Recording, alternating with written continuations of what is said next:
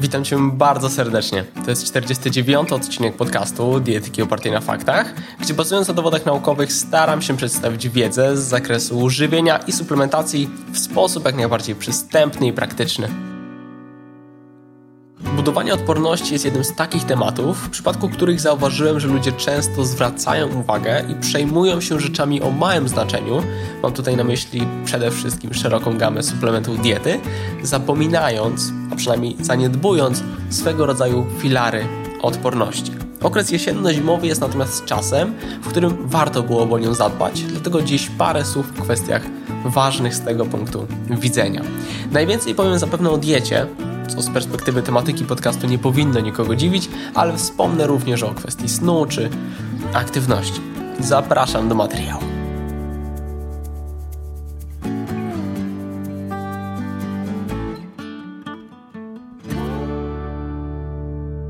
W dzisiejszym odcinku wyodrębniłem swego rodzaju trzy filary odporności. Kwestie fundamentalne, o które zdecydowanie zadbać warto w sposób przemyślany. Są to sen, dieta i aktywność. Brzmi trywialnie, ale tak jak wspomniałem we wstępie, najpierw podstawy.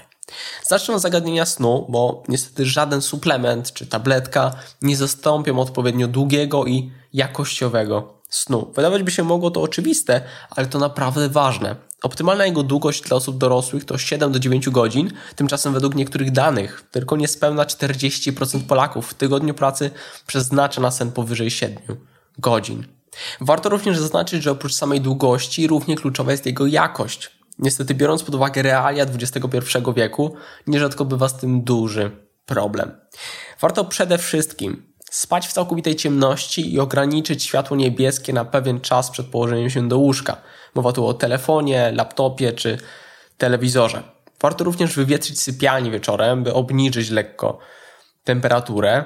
Mm, warto unikać ciężkich, wysokokalorycznych potraw na noc, zrezygnować z kofeiny, kawy, ogólnie stymulantów na co najmniej 6 godzin przed snem, mm, jak i również na przykład starać się zasypiać i wstawać o podobnych godzinach na przestrzeni tygodnia, nawet weekendy. Generalnie temat snu jest niezwykle ciekawy i znacznie bardziej obszerny i co nieco na ten temat mówił Paweł Szewczyk w 11 odcinku tego podcastu o tytule Jak poprawić jakość snu. Jeżeli kogoś ten temat bardziej interesuje, to serdecznie zachęcam do wysłuchania. Zostawię również linki w opisie.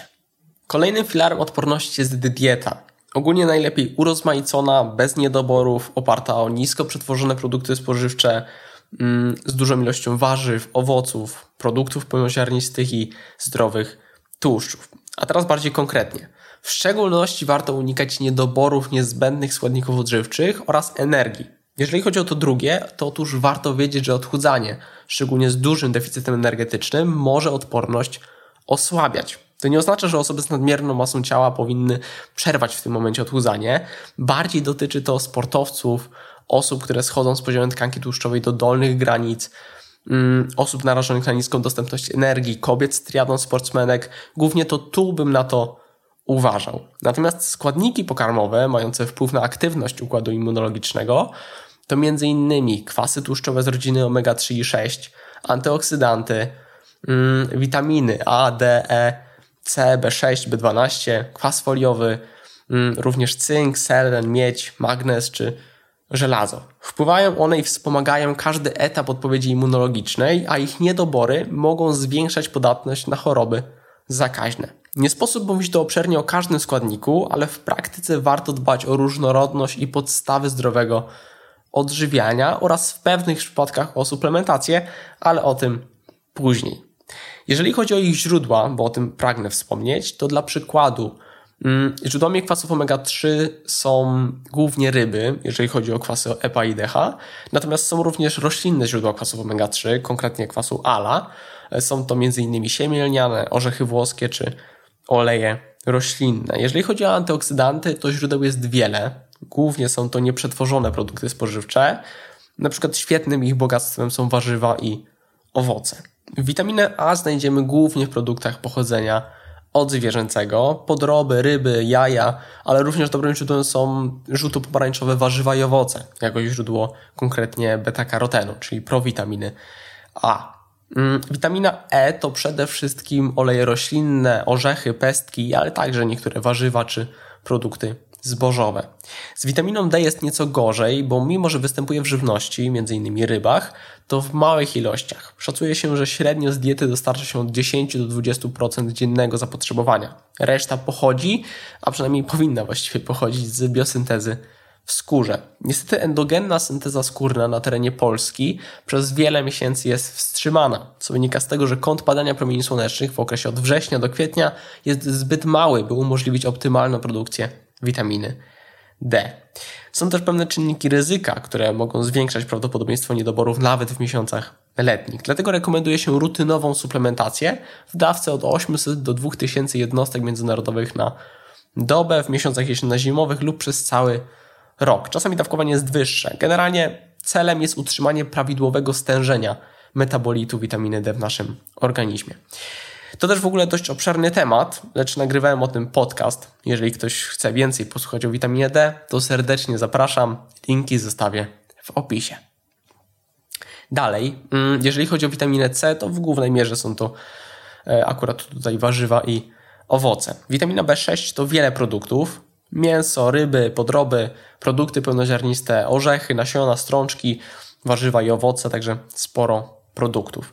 Kwas foliowy to ciemnozielone warzywa, soczewica, jajka, ale też pragnę zwrócić uwagę w przypadku kwasu foliowego, że zgodnie z najnowszymi, niedawno zresztą opublikowanymi rekomendacjami Polskiego Towarzystwa Ginekologów i Położników, zaleca się suplementację kwasem foliowym u kobiet w wieku rozrodczym w dawce 400 mikrogramów na dobę. U kobiet w ciąży ta dawka wzrasta. No i jeszcze witamina B12 to właściwie tylko i wyłącznie produkty pochodzenia odzwierzęcego, a więc na diecie roślinnej konieczna jest suplementacja. Generalnie na temat witamin pragnę przypomnieć, że e-booka e, praktyczny przewodnik po witaminach, gdzie zamieściłem mnóstwo takich ważnych informacji na temat wszystkich witamin. O roli, źródłach, zapotrzebowaniu, zmiennych wpływających na zapotrzebowanie, suplementacji, interakcjach z żywnością czy lekami oraz przykłady, jak w praktyce dostarczyć odpowiednie ilości danej witaminy. Link oczywiście dostępny jest w opisie, a z kodem podcast pisanym przez C można zgarnąć go w mniejszej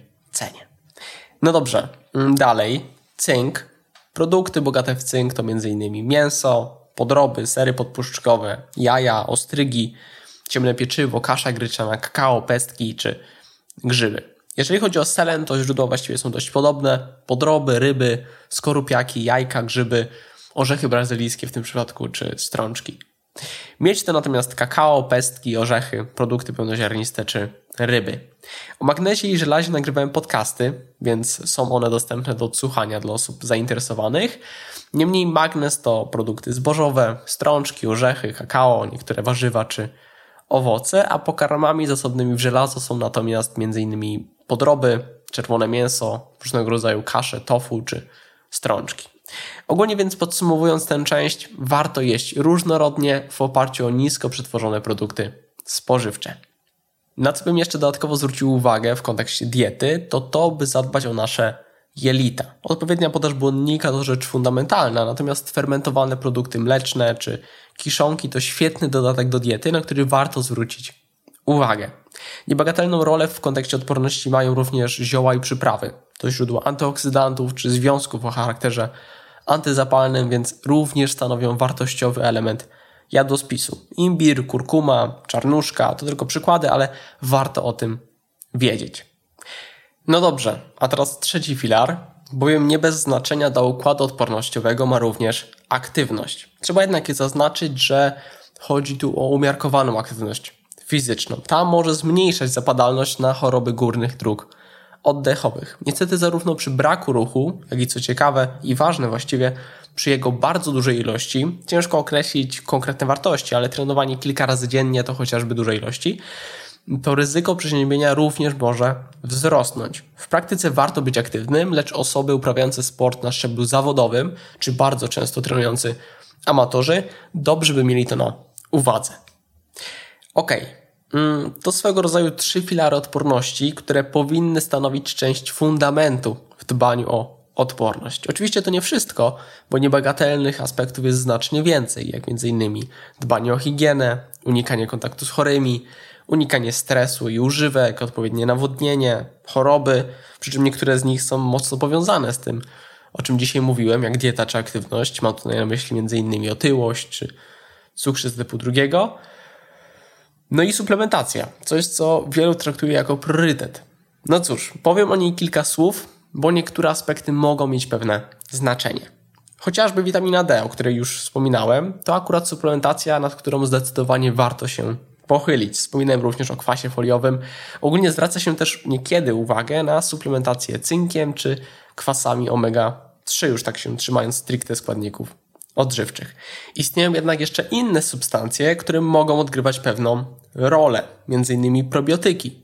Największym potencjałem charakteryzuje się szczep Lactobacillus rhamnosus GG.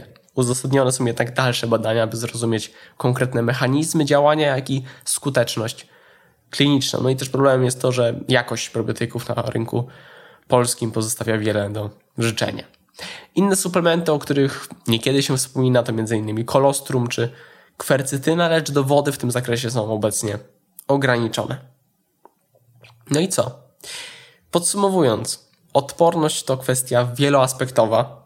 Mm, w kontekście podstaw, na jakie mamy wpływ i o jakie warto zadbać, to m.in. sen, dieta czy aktywność, ale oczywiście wpływ na odporność ma znacznie więcej rzeczy. Mam jednak nadzieję, że ten odcinek okazał się wartościowy. Jeżeli tak uważasz, to daj mi proszę o tym znać, udostępnij podcast, podziel się nim ze znajomymi, a ja się żegnam. Do zobaczenia, do usłyszenia już niebawem. Hej!